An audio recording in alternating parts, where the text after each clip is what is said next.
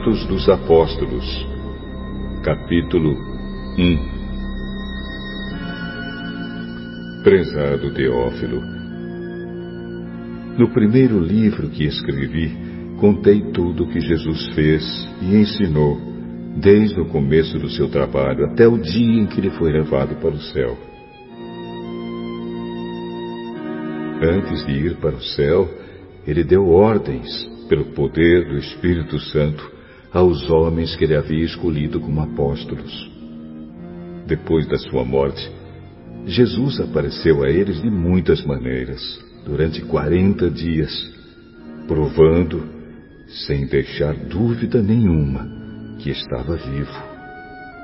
Os apóstolos viram Jesus e ele conversava com eles a respeito do reino de Deus. Um dia, quando estava com os apóstolos, Jesus deu esta ordem: Fiquem em Jerusalém e esperem até que o Pai lhes dê o que prometeu, conforme eu disse a vocês. Pois, de fato, João batizou com água, mas daqui a poucos dias vocês serão batizados com o Espírito Santo. Certa vez, os apóstolos estavam reunidos com Jesus. Então lhe perguntaram: É agora que o Senhor vai devolver o reino para o povo de Israel? Não cabe a vocês saber a ocasião ou o dia que o Pai marcou com a sua própria autoridade. Porém, quando o Espírito Santo descer sobre vocês, vocês receberão poder e serão minhas testemunhas em Jerusalém, em toda a Judéia e Samaria e até nos lugares mais distantes da terra. Depois de ter dito isso,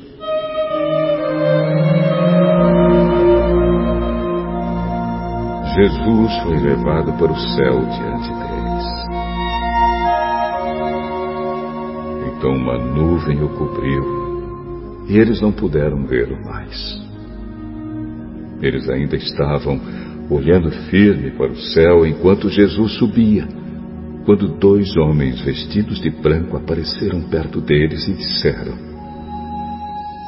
Homens da Galileia, por que vocês estão aí olhando para o céu? Esse Jesus que estava com vocês e que foi levado para o céu voltará do mesmo modo que vocês ouviram subir. Então os apóstolos desceram o Monte das Oliveiras e voltaram para Jerusalém. O monte fica mais ou menos a um quilômetro da cidade.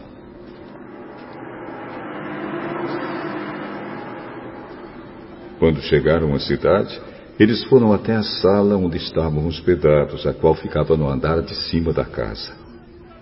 Os apóstolos eram estes: Pedro, João, Tiago, André, Filipe, Tomé, Bartolomeu, Mateus, Tiago, filho de Alfeu Simão, o nacionalista, e Judas, filho de Tiago. Eles sempre se reuniam todos juntos para orar com as mulheres, a mãe de Jesus e os irmãos dele. Num desses dias de reunião, estavam presentes mais ou menos 120 seguidores de Jesus. Nessa reunião, Pedro se levantou e disse: Meus irmãos, tinha de acontecer aquilo que o Espírito Santo, por meio de Davi, disse nas Escrituras sagradas a respeito de Judas, que foi o guia daqueles que prenderam Jesus.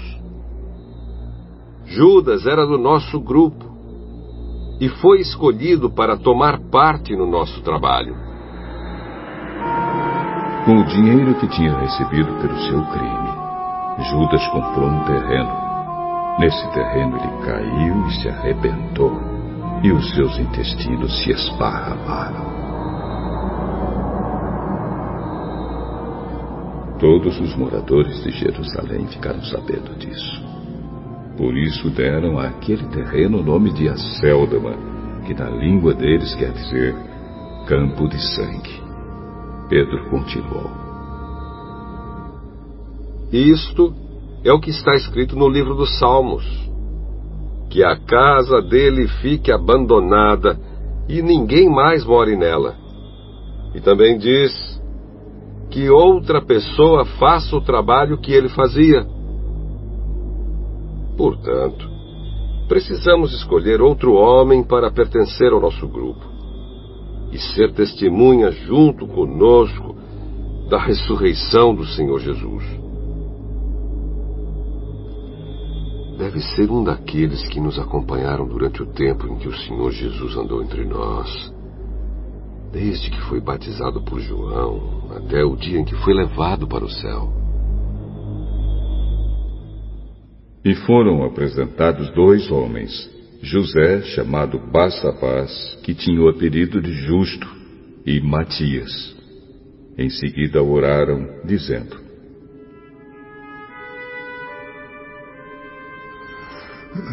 Senhor, tu conheces o coração de todos. Mostra agora qual dos dois escolhesses para trabalhar conosco como apóstolo. Pois Judas abandonou este trabalho e foi para o lugar que ele merecia.